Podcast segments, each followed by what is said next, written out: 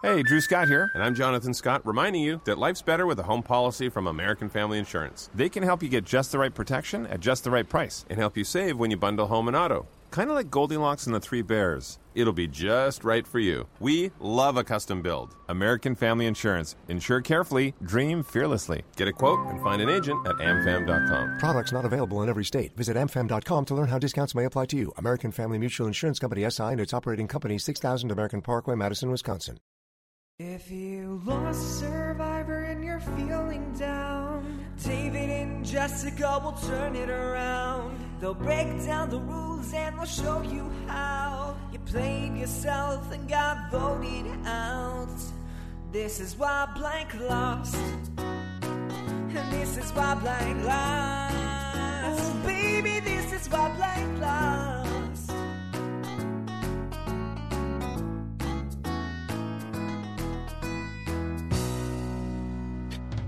Welcome to this week's edition of Why Blank Lost. I'm David Bloomberg. And I lost my winner pick. You did. A sad, sad day for David Bloomberg. Yes. Now, this may be the first time I've lost mine before my co-host Jessica Lewis lost hers. So congratulations, Jessica. So that's how it's going to be today. Don't worry. I came prepared because you might have forgotten, but Sophie was my choice to go home this week, even though it was sad. Your choice? Your choice? She was my pick. Your prediction. She was my prediction, whatever you want to call it. Right. Needless to say, I was apologetic to you then because I knew she was your winner pick, but I thought she was going to get voted out. And guess what, David Bloomberg? She got voted out.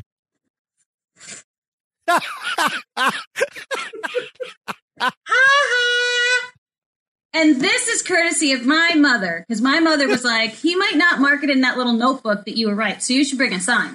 So there's my sign. So everybody knows. I'm not marking it in the notebook. You need to mark it in the notebook. But my mother was like, I doubt he's going to. So just putting that out there in case you need to know. One. Sorry, but I was right.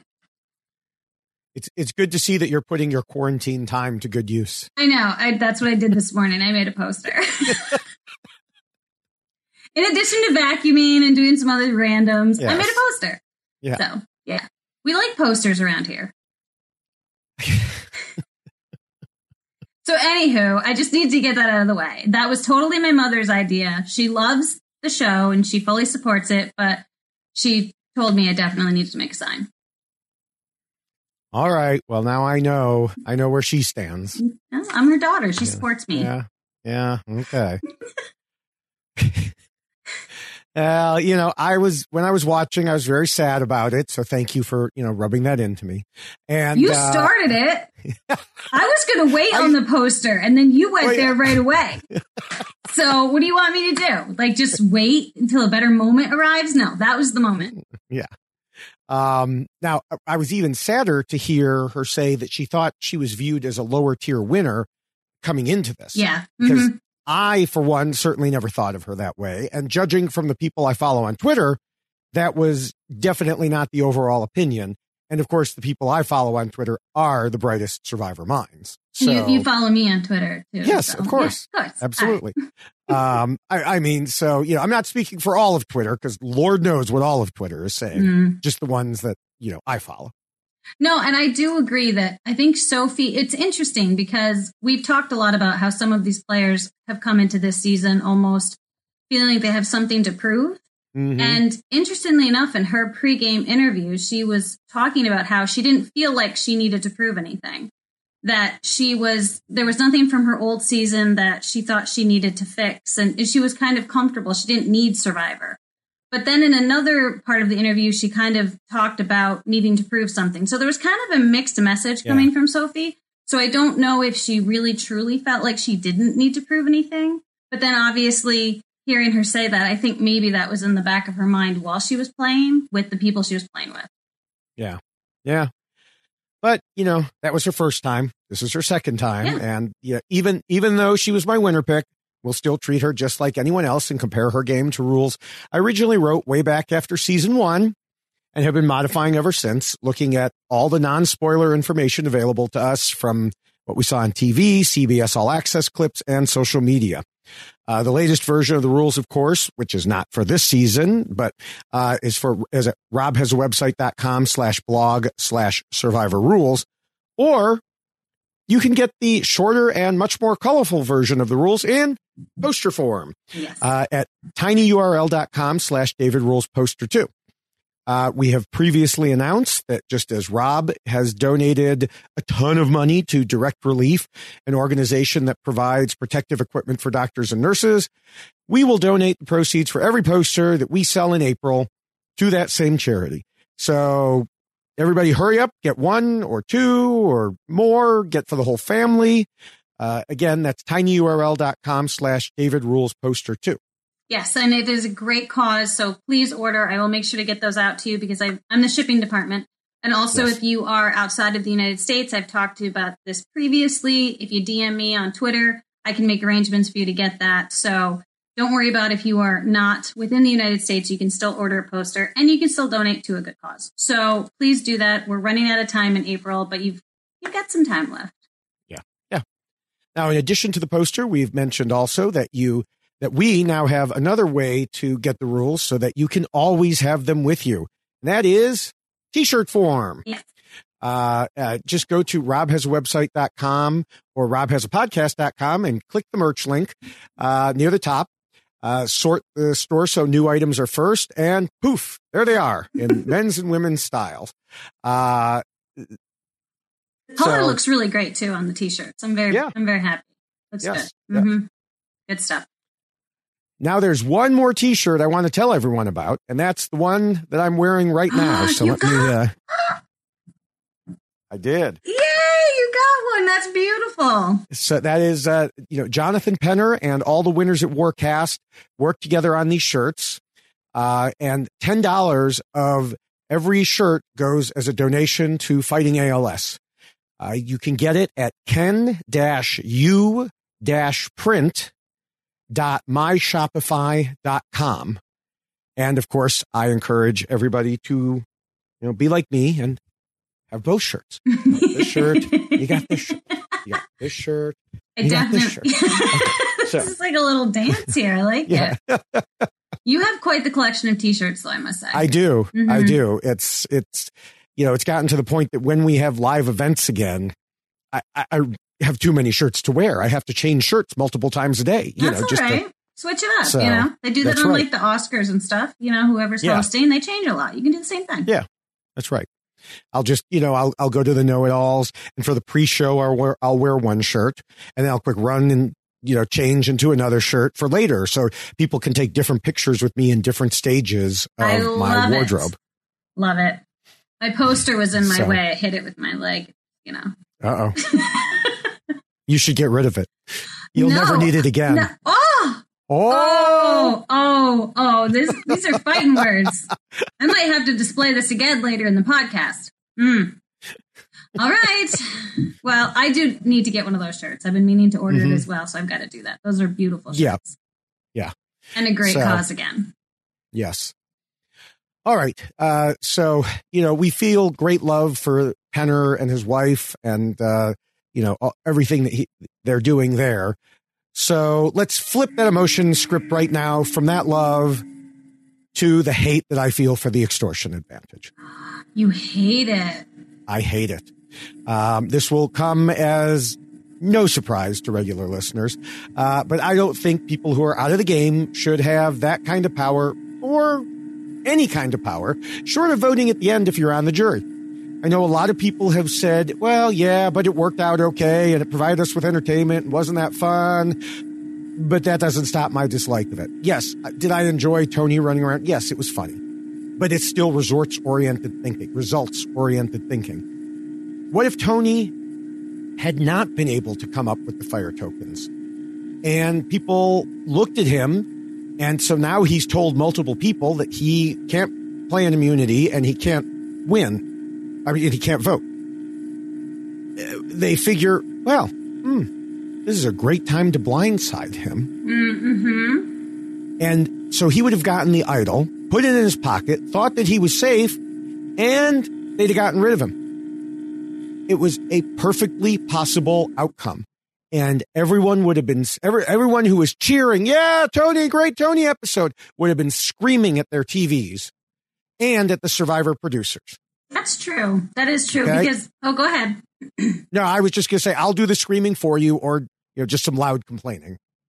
I am curious because if he hadn't gotten his vote, I mean, he can obviously still use his idol. So if he does think that there's some possibility that he's going to get voted, he can still play his idol, even though he loses his vote. So there is that. But I do agree that this is pushing the boundaries of Edge of Extinction. And we've already voiced our issues with it. We don't love Edge of Extinction because of so many things we've already spoken of. But I do feel like this is another layer. The mere fact that they're sending things into the game is hard enough. But then to see them sending something into the game that really can change the result of it entirely is pretty incredible. I mean, it's not like they're just saying, hey, I'll give you a chance to buy an individual, an idol or something, or a coin flip, which, again, that can change the direction of the game completely, 100%. But I do feel like, this was different because I feel like with the other items, you really had a choice. You have a choice. Do you want this or do you not want it? Like, do you want to buy the coin flip or do you not want to buy the coin flip? And if you don't buy it, no fault, no game, right? On this particular advantage, if you don't buy it, you lose. So you have to buy it. And that's why I feel it is different. It's definitely different because it is a different type of result. You don't have a choice anymore. You completely don't have a choice. Yeah, the advantages are bad enough. Yeah. You know, the idols, because those can change the outcome. Because if someone is given immunity, well, then someone else is leaving because of that. Mm-hmm. If you play it right, unless, you give it away like Sandra. But, but like you said, this is being forced upon him. And if he couldn't collect it, he's screwed. Right. And that is so much different. So, yes, everything went well this time. It was entertaining to see Tony, but I still hate it. Yeah, so, I could see that. Love Tony, hate this. So I could definitely see that for sure. Yeah. Now I have been asked on Twitter because occasionally I voice my opinion on Twitter. I don't know if you've noticed that. Might have noticed that. So I was asked on Twitter if I'd be okay if it had come from someone within the game. And, so like they've said before that they're not going to have Edge of Extinction, but they are going to have fire tokens. So maybe if this had come from someone within the game, I am more okay with it being in the game, presuming it's far enough into the game for these people to have actually had a chance to meet. We don't want something like this on day two from one tribe to the next tribe because nobody knows each other yet. Right. Mm-hmm. If it were done, by one in-game player to another, at least there would be ownership and potential repercussions about it. I think that might have been interesting too. And that was obviously Tony's take on it when it all started. And as he's reading through it, he thought that he was going to be able to extort someone and that he was going to be able to use this against them. And then that last little line at the end was like, this is being used against you. So I do feel like it could have been treated differently where even if Edge of Extinction wants to sell it to someone, treat it like any other advantage and say, you can buy this, but then you get to use it against somebody in the game. So I do think that changes the possibility that Tony could have gotten all of the fire tokens because who's going to give him a fire token if they know that there's a chance he could use it against them? So it would have killed his ability to negotiate for those tokens because he can't be promising his vote because ultimately he's taking away someone else's. So I do think that would have put a much different spin on all of it with how much it would have cost in order to get it and then his utilizing against somebody else. So I do think that this particular advantage was much different than the rest and that there could have been a different way that it could have been introduced into the game for sure. See, I like what you mentioned there. That he could have bought this advantage to use against someone else. That would have been interesting, minus, of course, the Edge of Extinction stuff. But, like, if he found it and it says you can use this if you pay 3 fire tokens for it. Mm-hmm. And then you have to think, am I going to make a profit on this? Right. you know, okay, I'm going to use three, I'm going to spend three, and I'm going to have to extort someone for at least four to make money on this deal. Mm-hmm. So it'd be an interesting way to use it. It's a different approach for sure. Yeah. Yeah. Maybe the producers are listening and they say, my God, Jessica had a great idea.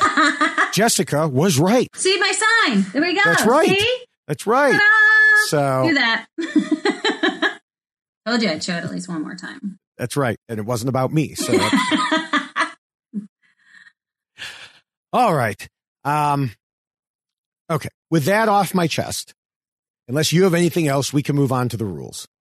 No, I will say this. I do want to say one thing about Tony. I know that people were very responsive to this episode because there was so much Tony, and Tony really, yes, he definitely drove the episode. I think he had like 19 confessionals. It was kind of insane. Yeah, I think, yes. Yeah. It was a lot, but I did appreciate it because there was incredible storytelling happening. I think we did learn a lot about the relationships of the players through that storytelling.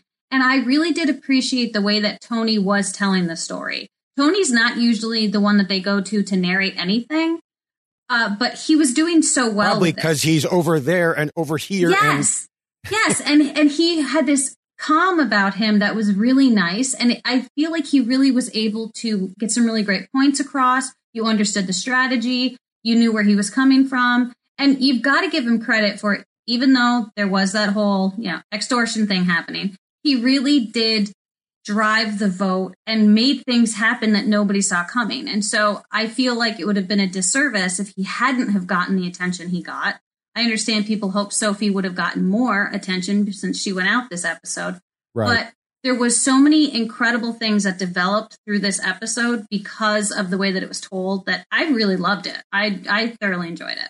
I mean, it was a much better episode than the previous week when we saw nothing of what was happening other than the loved ones. Absolutely. And this is why I think I really enjoyed it, because I understood what was transpiring and I saw all of the directions that it could go and where people's heads were at. And it made me appreciate the end game, I guess, the final result, because you were able to see where everybody's heads were at going into tribal and the things that they were contemplating. So I really appreciated it. Yeah. And it still left it something of a mystery. Was Jeremy going to go with him or was he not going to go with him? Right.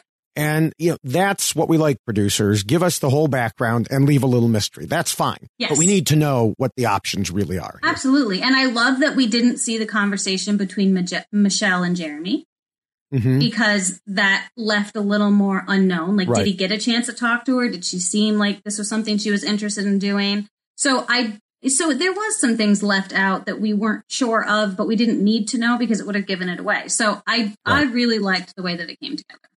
Yeah. Yeah. All right. So now we can move on to the rules. Sophie came into the season viewed as somebody who wasn't a big threat. Did that change as the game went on? How did she end up as the target of Tony's move to make a minority into a majority? Is there anything she could have done about it? It's time to figure out why Sophie lost. The first and most important rule, of course, talks about the need to scheme and plot. And there's no doubt that Sophie is well-versed in this rule. Indeed, Sophie's old ally, Albert, was interviewed by Mike Bloom for Parade, and he had some good insights into how she played both then and now. For example, he talked about Sophie serving as the cooler head in their alliance. Quote, making sure they looked ahead to their position at the end rather than a flashy move at the moment. We saw similar strategy this time, keeping things calm. And, I, of course, am always in favor of someone who isn't just looking for a flashy move. Yes. And I also appreciate her ability to, as she calls it, dodge the radar, that this is actually part of her strategy as well. She develops relationships with people who have egos, people that she can have friendships with, but know that she could also turn on them as well. She's very mindful of who she's aligning herself with and how that will benefit her approach, because she's not a big ego. She's not someone that wants to be in the forefront. And so I think she's done very well with that, both in South Pacific, but then also what we saw here. The relationships that she developed with people allowed her to kind of be in the shadows, but still people listened to her and they came to her and they talked to her. So she was always kind of lurking And it was so fun to watch. I thought that was Nick. Well, yeah, he lurks in a different way, much different way. But she just had this calmness about her when people would come to her, and they were like Adam. We saw it multiple times where he was very worried, and she was just kind of calming him down, going, you don't need to worry about it, because if you are, then I should be, and I'm not. So it's fine. And I really loved her approach in that way, because that was part of her strategy, was that I'm going to develop these relationships with people, but I'm also going to dodge the radar, which I thought was a wonderful way to phrase it. It wasn't just fly below the radar. No, she was dodging it, which I thought she did exceptionally well. Mm-hmm. Yeah, I mean, there are a number of other examples of her subtle gameplay this season, too. Jeff Probst said in Entertainment Weekly, she is one of my favorite winners because of her stealth mode. Mm-hmm. She has an incredible ability to seemingly disappear, even though she's standing right in front of you, listening to every word you are saying. And the thing is, she wouldn't only be listening, but also reframing what was being said. For example, at the SWAP Tribal Council, Jeff Probst was talking about finding cracks in the alliance. And I like the way Sophie refocused the conversation by saying, well, that implies we're invaders. We're not invaders. We want to build alliances, too. Mm-hmm. Yeah. And I think that her ability to take a conversation and make someone look at it differently enabled her to make those relationships with people even stronger, because she didn't come across as threatening when she was doing it. She was just giving them a different way to look at it. And I think that her ability to make someone feel better about a choice that they wanted to make really helped her further her game and those relationships that she created. So I give her full credit for the strategy that she brought into this game, and that she's able to do something that I don't think very many survivors are able to do. That stealth mode is very, very difficult, because people want resumes and people want flashy moves and they want everybody to know what they did. Mm-hmm. Where Sophie is the type of person who already pulled it off once. She was able to sit in her final tribal council and tell everybody what she did and convince a jury of everything she did.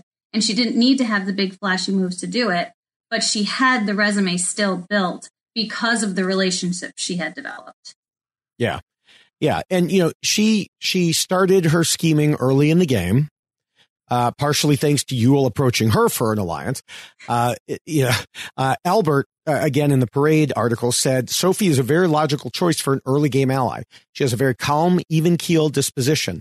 In a game of constant chaos, steady and rational thinkers are very attractive early game commodities. And again, steady and rational thinking, definitely my thing. Mm-hmm. So it's really no wonder I selected her as my winner pick. Last week, we mentioned that Tyson was out-schemed by Sophie and company, and he was not the first person this season to fall to her. Albert was asked about Sophie being the architect behind the Wendell vote, for example, and he said it was classic Sophie. Remove a player she does not have close ties to. Weaken a strong player in the game who's growing ever more so a big threat to win. It's post-merge Survivor at its most fundamental. Sophie does not mess up fundamentals. Mm-hmm. So, I don't want to jump ahead because I. Oh, well, don't jump ahead then. I saw myself. Yes. Now, I mentioned in our preview podcast that when I interviewed her after her win, she talked about how she felt like she knew what was going on all the time, and nothing ever happened that she didn't want to happen. She was pretty well controlling the game, made tight allies who wouldn't flip, worked to keep her alliance together while staying at the center of it. And I would say the same thing happened this season, right up until the very end. Mm-hmm. And then Tony happened. Yeah, I agree. Last week she was talking about the wars. She said, well, the war is happening tonight. It turned out that was not exactly the war to end all wars, because Tony decided to create a revolution.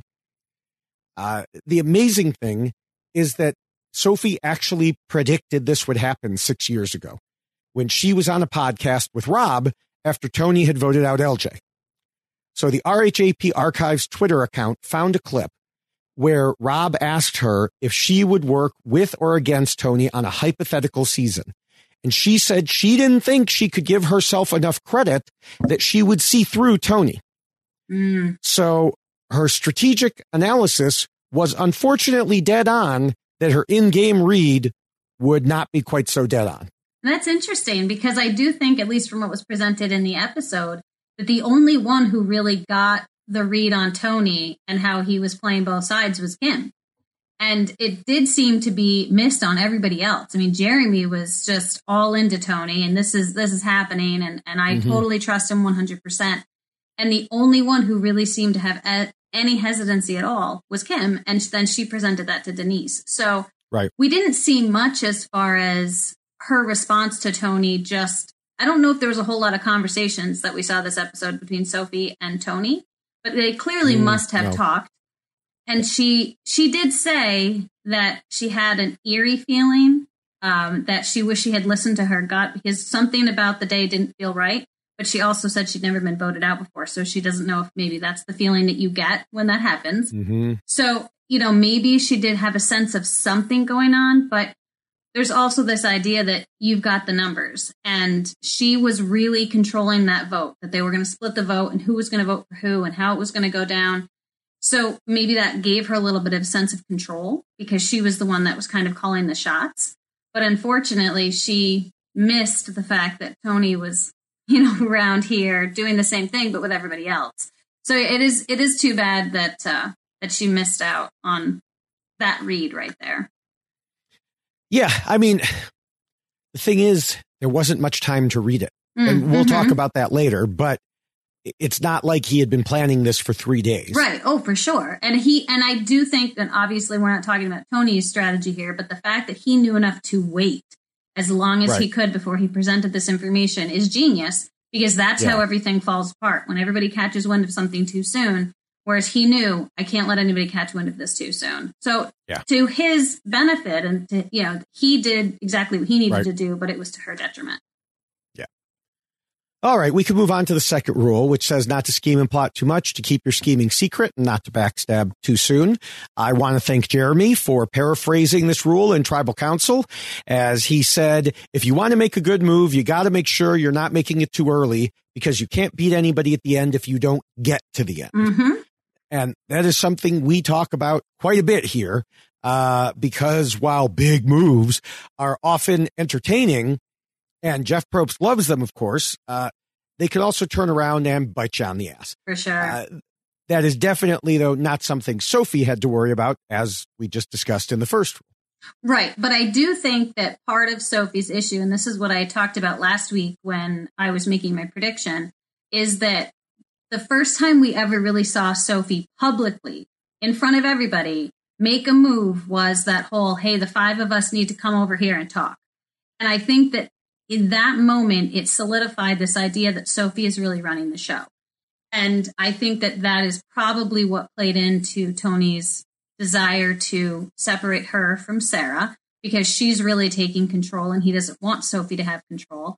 And I think that right there was a potential slip up for Sophie, and the scheming and plotting, you know, I mean, out in the open, calling him out, saying, let's just divide five of us over here. I think that was a problematic decision for her. I see what you're saying. I think what was more problematic was just being an obvious duo with Sarah. Oh, for sure. That's part of it as well. Because, you know, long before, well, I don't know about long, a vote or two before she, you know, got up and took everybody aside, Jeremy already wanted to split the two of them, and Tony held him back at the time. You know, it was clear that they were too close to each other. They were sitting on the swing of death together. Oh, that damn swing. I know. Don't even get me started. But here's the difference, though. I think in that tribal council, if Sarah had stood up and said, hey, all right, five of us, let's go over here, that wouldn't have rubbed Tony the wrong way. I think Tony would have been fine with that because Sarah's with him, whereas Sophie is not necessarily with him. He's part of her group, but it's not part of the close relationship like he has with Sarah. And so I feel like when you're trying to, you want Sarah back for sure. So that duo was a problem right from the start, that it's an obvious duo. And Tony wants Sarah back. But then at the same time, she's called attention to herself. So the fact that she did that, I think that the presentation of Tony saying, hey, let's vote out Sophie, everyone in the back of their mind is remembering tribal council, how she took control of that group of five. And I feel like that's just one more reason why people could have said, you know what, yeah, Sophie's really good at what she's doing, and she's really good at bringing people together, and she's very clear on what the divisions are. These five are over here, and we four are over here. So I do think that that was just one more additional part that added to that concern with the duo. Yeah. Yeah, I mean, it's certainly possible, and I was planning on bringing it up later anyway, but I give up. No, no, you're fine. It could go in either place. I didn't view it quite the same way, but you're right. So hold up your poster. Yes, I get another one. Yes. There you go. You were right. See? It's fantastic. Now, the thing is, other than that aspect of things, we often talk about people overdoing it and spooking their own allies, which is, different, more like what Adam did. But Sophie understood the need to avoid that, saying in an earlier tribal council that the hardest thing is not being in every conversation to show your allies that you trust them, which I think was also directed at Adam when she said that. But yeah. Then she went on the swing of death, and that was the end of it. That was the end of it. Don't sit on that damn swing. Too late. Yeah. And in the past we've had the hammock of death. Mm-hmm. We've had the swing of death now. And that the swing of death claimed at least 3 games, including the man who built it. I know. That's crazy. So I said on Twitter that basically anything that swings back and forth is dangerous. And my old friend and reality news online writer Bill Hammond agreed, saying, yes, anything that swings back and forth is dangerous. Hammocks, swings, Tony. Yeah. That's true. That is true. Now we're going to take a quick break for our sponsors, and we'll be right back. We're back, so let's get back to the show. All right. Well, the third rule talks about being flexible. And once again, I'm going to go with what Albert said in his parade interview, noting one of Sophie's biggest strengths in the game is her ability to adapt and work with a wide range of archetypes. Mm-hmm. Then he added that Sarah and Sophie may be different in a lot of ways, but they are both major gamers. Sophie also worked with Yule, Adam, Ben, Nick, and others along the way, despite all of them having very different playing styles. For sure. And didn't Kim tell her about the half of the idol thing? Which Sophie, wasn't that? Yes. So, and Sophie was surprised because they didn't really have the same approach. So I do agree. I think that she has an ability to really figure out what each person is like, what would work well with each person. I mean, I hate to bring up Coach because obviously that's not the season we're talking about, but that's someone. I thought you just hated to bring up Coach. Oh, no. I love Coach. He's great. But I think that Coach is a perfect example of how Sophie is so good at understanding how to work with people and really realizing what they need in order to benefit herself and kind of stroking egos, if you will. So I think that she's very good at how she utilizes what she knows about people and then takes that to the next level in her gameplay. Yeah. And also she was willing to change the way things were going when necessary. Mm-hmm. She had formed what looked like a pretty solid alliance with Adam, or at least he thought it was pretty solid. But when the tide turned against Adam, she was willing to cut him right after telling him once again, you had mentioned this before, that she had said to him, yeah, it'll be okay. Right. Well, the second time or the third or whatever time it was by that point, it wasn't going to be okay because she needed to get rid of him. She had her finger on the pulse of the tribe, and she could both direct it and kind of move with it. And one of the things she did say in pregame interviews was it's not enough to have a 2 or 3 person alliance that's really close. You have to have a relationship with every single person so that you can, at the flip of a dime, switch over to someone. So that just tells you right there that she's very willing to work whatever angle she needs to work in order to go further in the game. Yeah. All right. The fourth rule tells players not to let their emotions control them. And we just talked about how she cut Adam despite appearing to be tight together. The same was true about everybody else. She played Survivor as a game. And as Jeff Probst said in Entertainment Weekly, she rarely plays from an emotional standpoint. I can't think of any time that she did. Can you? No, I think the only time we really saw her get emotional was after she got voted out. I think that was it. I mean, she did very well of keeping herself in check and and not making decisions based on emotion, but making decisions based on what was going to be beneficial to her game or what was going to be beneficial to the alliance, and still managing other people's emotions while she was doing it, which was wonderful. It was great to see her calming people down, and especially Adam, making them not feel like they need to be so worried. She just had that effect on people. And I think that she had a very, calm nature about her when she was out there. And you definitely saw that come across on the screen. Right. Right. All right. Fifth rule is all about the social game and reminds players they need to pretend to be nice. Sophie told ET Canada in the pregame that she worried because she can be an introvert. Did you see this or anything else about her social game as being a problem? No, I actually really enjoyed watching Sophie form relationships with people. And I do feel like we saw a different Sophie than we've seen previously.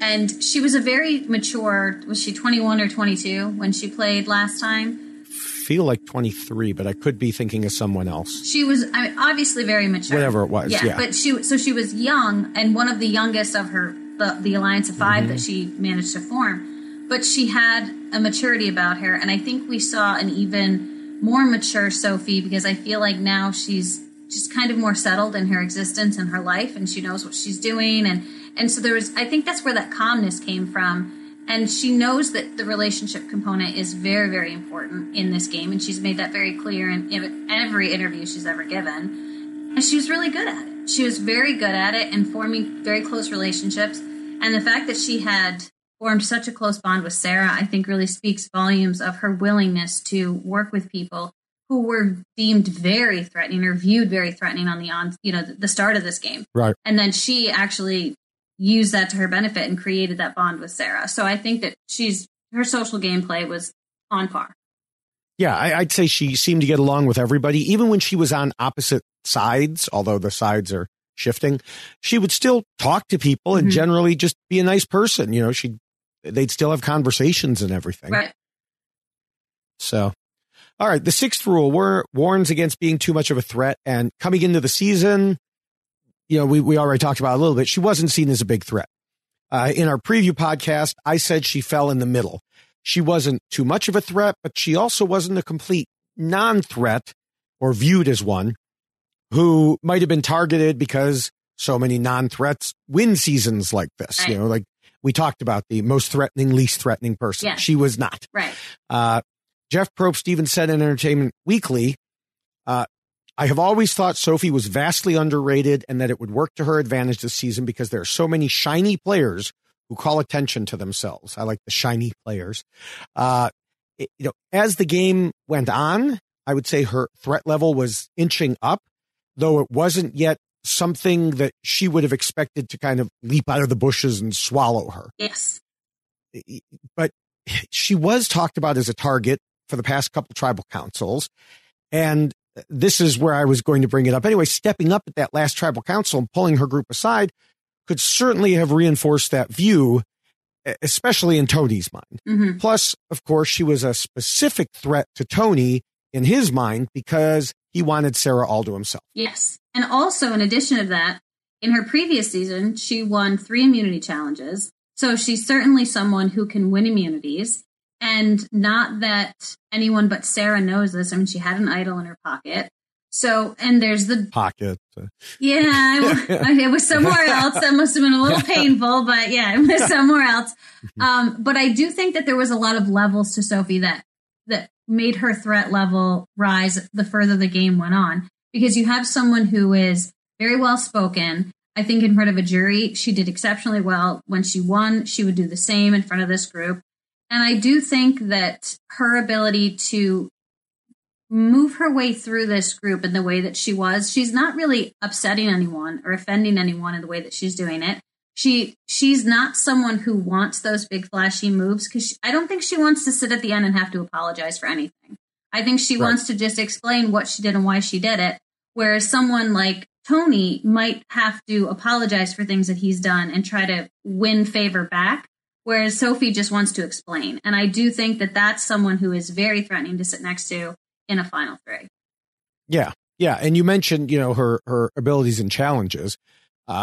Kim even told her husband in the loved one's secret scene that Sophie was killing it at puzzles. Yeah. Mm-hmm. Now, do I think that that was the main reason why Tony jumped on this? No. But, you know, it all adds up. It might have been in the back of their minds. Yeah. I mean, obviously, there's a lot of things there with Sophie. And I do think that right. Tony really wants Sarah back. And I think that was a big part of why she was the focal point, but there are so many other things there that he can also point to make other people say, hey, you know what? You're right. Like, he doesn't have to go to them and say, listen, she's too close to Sarah and I want Sarah. He can reference any number of things as to why Sophie should be the one they vote for. Yeah. All right. We can move on to the seventh rule, which covers idols and advantages. And as we just kind of hinted at, Sophie was sent out of the game with the idol in her, crotch, according to what she said after having her torch snuffed. What do you think about her being voted out while holding that idol? Oh, that has got to be the worst feeling in the world. But I don't think that it was a misplay for her to not play it, because obviously in her mind, she thought that group of five was solid, so solid that they could split the votes. I mean, she really worked through the computations in her mind as to, okay, if we split the votes and they put votes on someone else. Then on the revote, we vote for whoever they voted for, and it's fine. So she really went through all of the layers that she could. And I think that she wasn't feeling the pressure like she needed to use an idol. She's not in Jeremy's situation where he's being targeted openly and people want to vote for him. And that's a very well-known fact. That's not her case. And I think that Tony just did a really good job of how he laid this out. We already talked about how close in time it was before tribal that this actually happened. And he went to people that he knew would not go back and tell Sophie, because he went to people that were in danger. You know, you go to someone like Jeremy who's going to get voted out. Jeremy's not going to be running around and telling people what happened because he already knows he's on the outs. He doesn't need to have this reaffirmed. He knows the position he's in. And so I really do think for her walking into that tribal thinking, I don't need to play my idol, it's not that it doesn't make sense. And I'm glad she at least brought it. It's not like she left it back at camp. Right. She at least had it. But again, nobody gave any indication during that tribal council that there was anything amiss. Yeah. You know, we often say it's better to use your idol if you have any thought it might be you. But we talked about earlier, she had such a good read on things to this point. Mm-hmm. And like you said, she had no reason whatsoever to think she needed to play it. And yes, you know, credit to Tony, because of the way he planned things there, waiting until it was almost time to go to tribal council, you know, removes a lot of the possibility that whispers could have gotten back to Sophie and alerted her. Mm-hmm. And he was also very smart in the way that he did it. And I'm going to talk to this person and make that person talk to that person. So that I'm not. Yeah. Right. So it limited the possibility that he could be seen speaking to people who are on the outs. Now, besides her own idol, this rule covers the whole range of the topic. And one of my favorite scenes from last week was when Kim pulled out the idol and was deciding how to play it. And she looked at the alliance of five she was up against, and four of them were like, avoiding her. And Sophie was just staring at her like, go ahead. I dare you. Right. Try to get a read. You're not getting anything. Yeah. Try to get a read. That's good. Mm-hmm. She's got a good stare about her for sure. Yeah. Yeah. She doesn't beat Jeremy, though. Oh, my God. The looks, the daggers coming from his eyes. And not just in this episode, but in so many episodes. Jeremy has just had this look about him. I love it. It's so entertaining. It's great.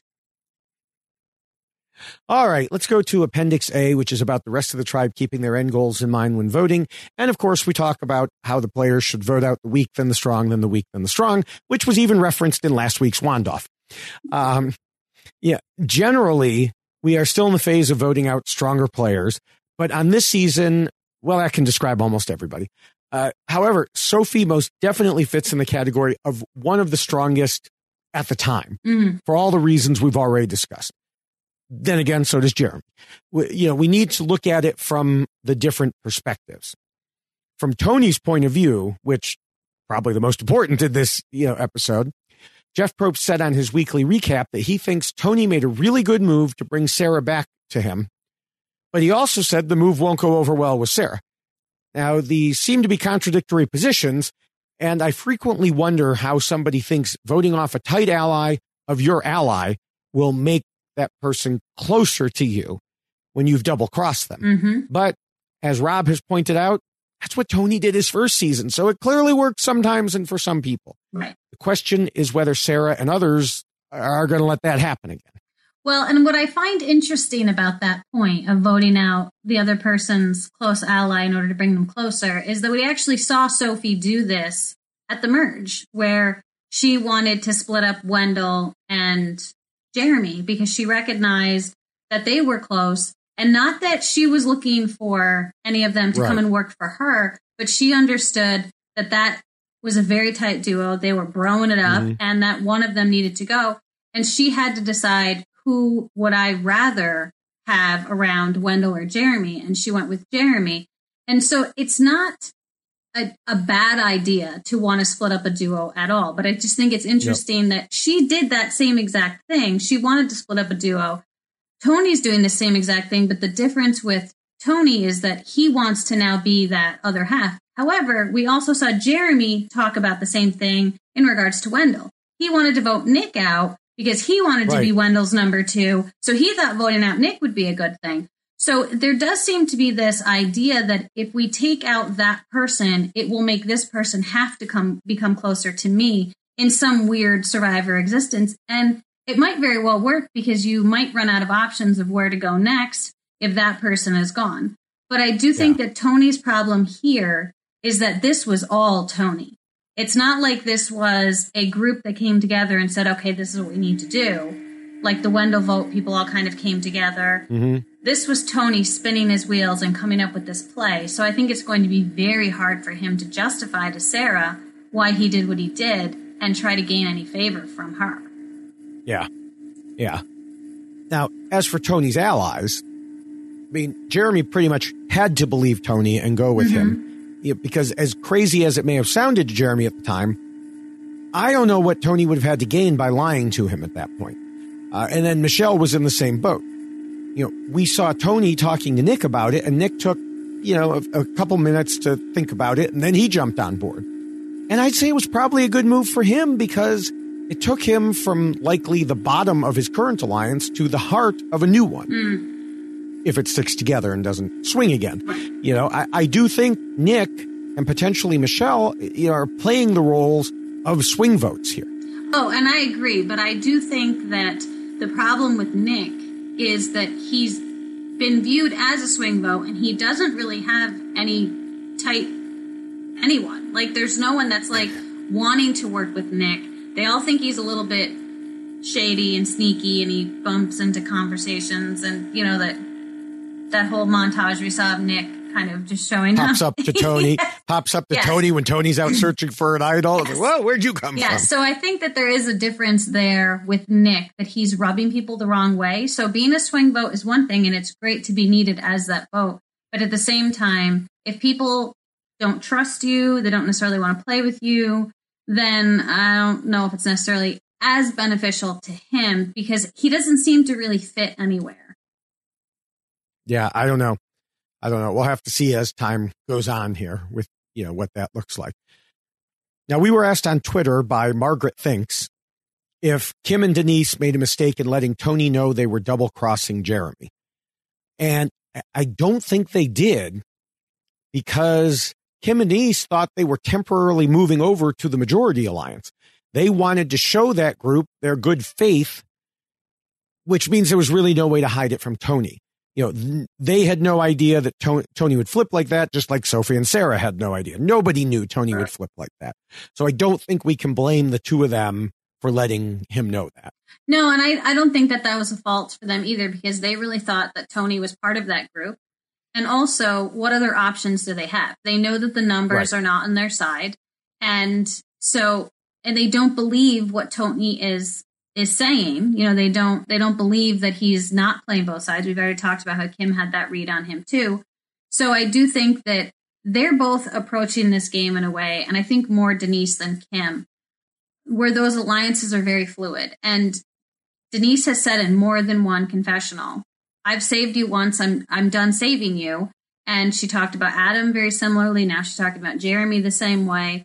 she recognizes like their game is done and my game shouldn't be done because of their game. So I'm going to move over where there's more people and that'll carry me along further, gain some favor there, and hopefully keep my life in this game moving along.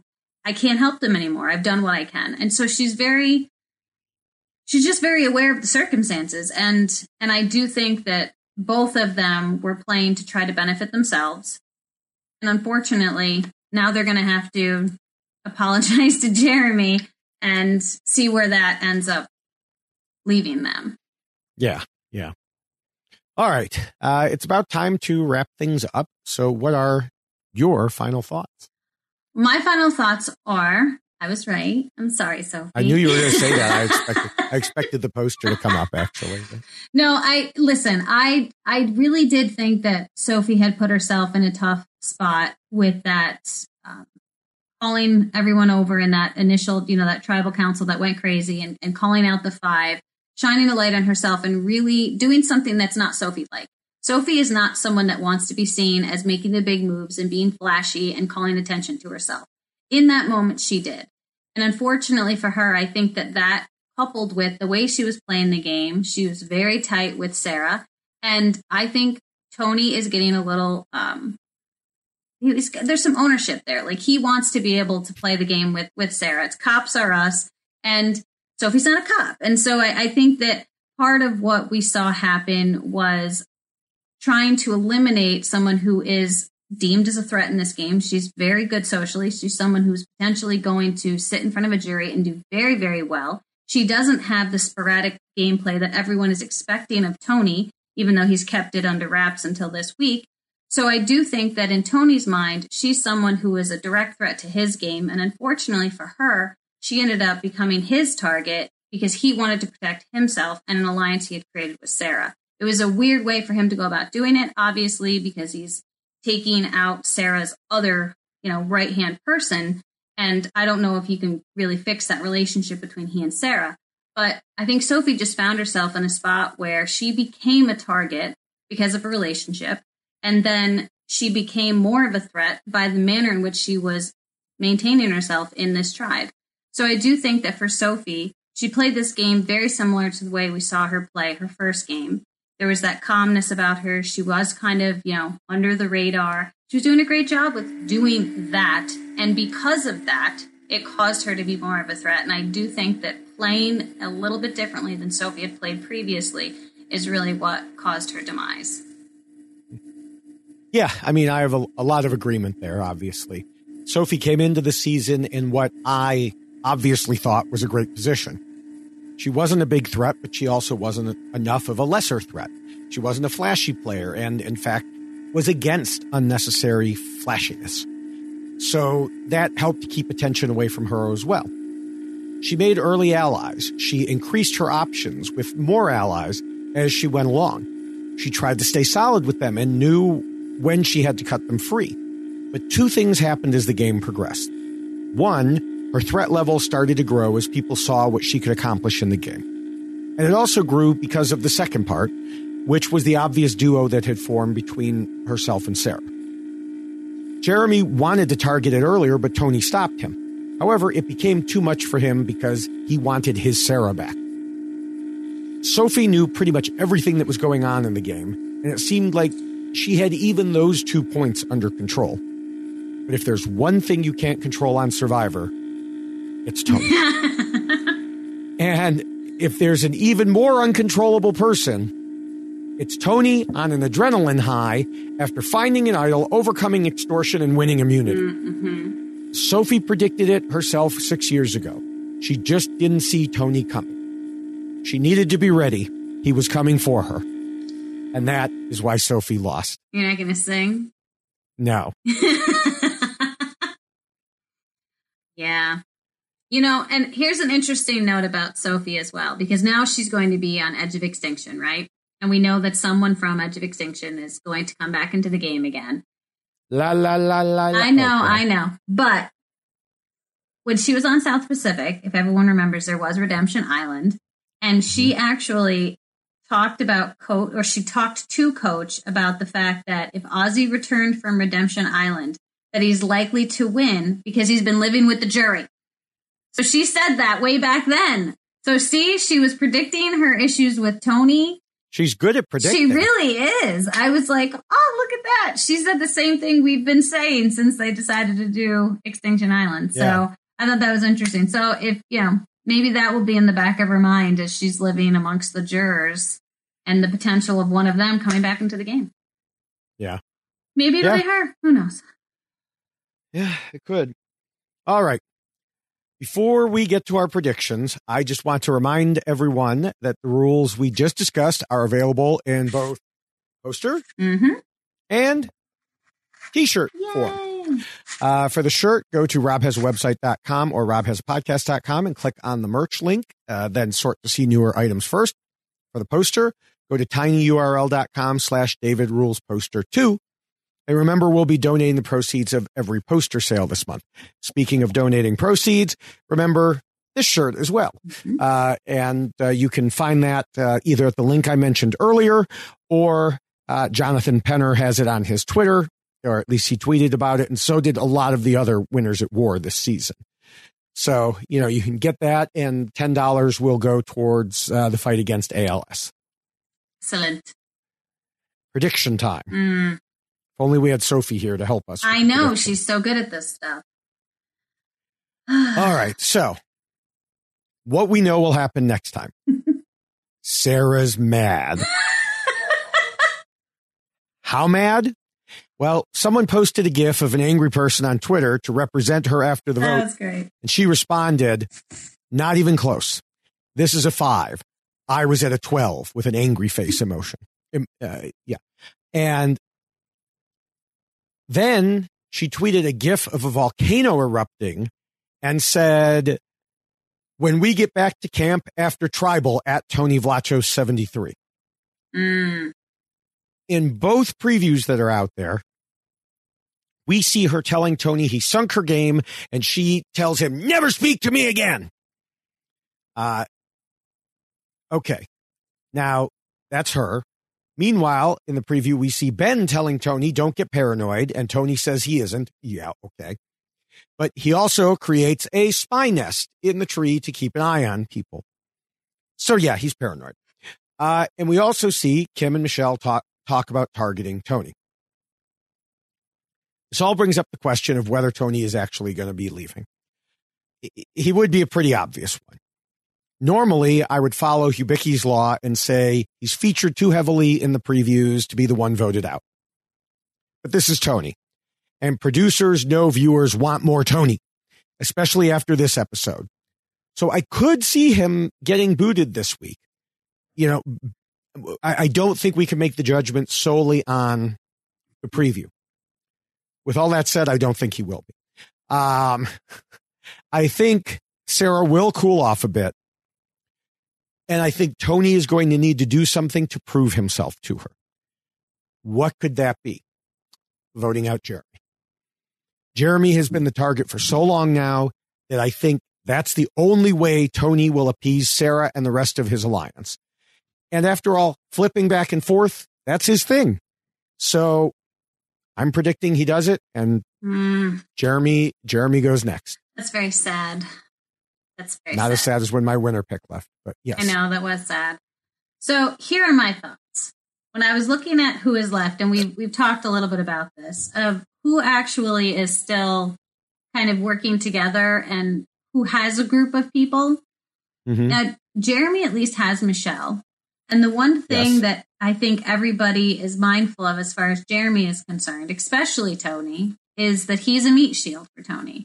Because I do think that Tony recognizes as soon as Jeremy goes, he is going to be the next target. Now, if he's managing to convince everybody to vote for Jeremy this week, maybe his plan would be I'll use my idol next week, but that's only going to get him so far. So I don't think that Jeremy would definitely be going home because I do think that Tony is thinking he is going to be my shield. And yes, Sarah's going to be angry.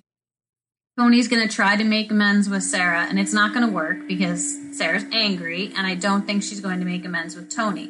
So Tony, where's Tony going to go then? He's going to go to Jeremy. He's going to need somebody because he tried to get back with Sarah. and that didn't work. And so he's going to need Jeremy. And he's just, I think, bought himself a whole lot of goodwill with Jeremy because he is the one that saved Jeremy. So, hey, Jeremy, what do you want to do? Well, what did Jeremy want to do? Jeremy wanted to vote Ben out. And I think that Ben was one of those people that found himself in the minority with that last vote. And in order to keep Jeremy in Tony's pocket, I think he's going to do exactly what Jeremy wanted and get rid of Ben. That's my prediction. Okay, but the only reason... So Tony didn't have a majority this time. He had a plurality. Yes. It was a 4-3-2. Right. And now it's 4-4 if that group stays solid. Mm-hmm. Who is Tony? Who are Tony and Jeremy going to pull over? Well, Michelle is obviously still close with Jeremy. I think Nick is that person who's that swing vote we talked about. But he was already with them, yeah. Yes. But then you also have Denise and Kim, who are going back and forth. And I don't think Denise and Kim have committed themselves anywhere. And even Kim said, I feel like this is very dangerous that we're going over onto this side because we haven't been playing with these people. And I think Kim and Denise are going to realize, oh, crap.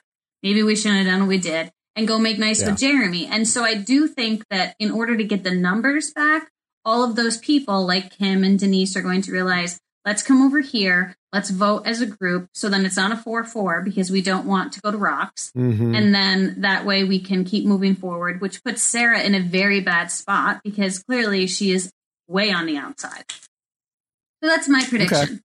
All right. Yeah, that makes sense. So Ben... or Jeremy. Mm-hmm. We'll see.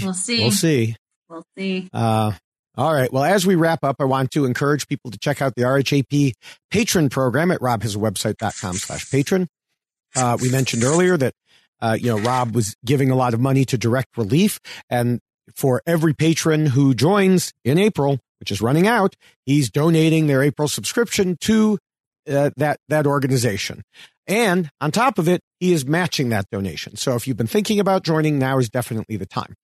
Once you join, you'll see that Rob does at least 9 patron-only call-in shows a month, plus a weekly Q&A show with Nicole. And I think I'm short on that now because I think he added he added patron pub trivia quiz. I don't know if that counts as a call-in show, but that's weekly as well. So now you got 4 more shows a month. Mm-hmm. Additionally, several shows have been live streaming to patrons. Plus, there are the discounts and first access to live show tickets, when we can leave again. In the meantime, there are the Facebook groups to keep you occupied with a great community of people, including both of us. And you can talk about Survivor, Big Brother, less so right now, or just life in general. Remember, again, to go to robhasawebsite.com/patron. And once you get there, make sure to say hello to us. Yes, please say hi. And you can also say hi to us on Twitter. I am at JessicaLewis89 and David is at David Bloomberg. And you should follow both of us to get both sides of the story. And you can see all of the wonderful selfies that David posts of himself because he likes to do that a lot in all of his T-shirts. But yes, so I am at JessicaLewis89 and he is at David Bloomberg. And you should certainly become a patron as well because I've said it before, the extras that come with being a patron are just incredible, and it's a wonderful group of people who share the same likes that you do. So it's a wonderful community to join because you can communicate about all of the television shows that you appreciate, and it's people that really understand where you're coming from. So you should definitely become a patron as well. Okay. So for the hashtag, I think there's only one possibility. What does it say on your poster? I was right. That's right. So everybody hashtag I was right. Yes. And then we won't discuss who the I was in that case. Mm-hmm. I like that. That's a good hashtag. I was right. Yes, hashtag I was right. And, of course, there's the hashtag for this podcast overall, YXLost. Make sure you're subscribed to all of the RHAP Survivor podcasts at robhasapodcast.com/survivor, or just go to your favorite podcatcher on your phone. We also are on the Reality TV RehapUps feed. In both places, you can find other great content like the Know-It-Alls, The Wiggle Room, The B&B, This Week in Survivor, and much more. Yes, and we would like to say thank you to Scott St. Pierre, who does all of the editing for Why Blank Lost, and also Will from America for the incredible theme song that he created, which you only hear on the audio version, not the video version. However, there's an added bonus with the video version because you get to see us. So if you want to hear the song, go there. If you want to see us, come here.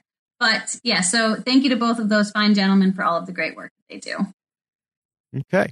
And thank you, Jessica, for another great week, even though you had to rub in my face that you were right and I lost my winner pick. I know, but listen, you started it. You went there. I don't know what you're talking about. I was going to give it some time. I don't think so. I was going to let it build up a little bit and be kind. There's video evidence. No, there is video evidence of you being aggressive right away, causing me to have to come back with my poster. I was going to hold off. I was going to be supportive of you. When did you make that poster? Okay, so I made the poster this morning.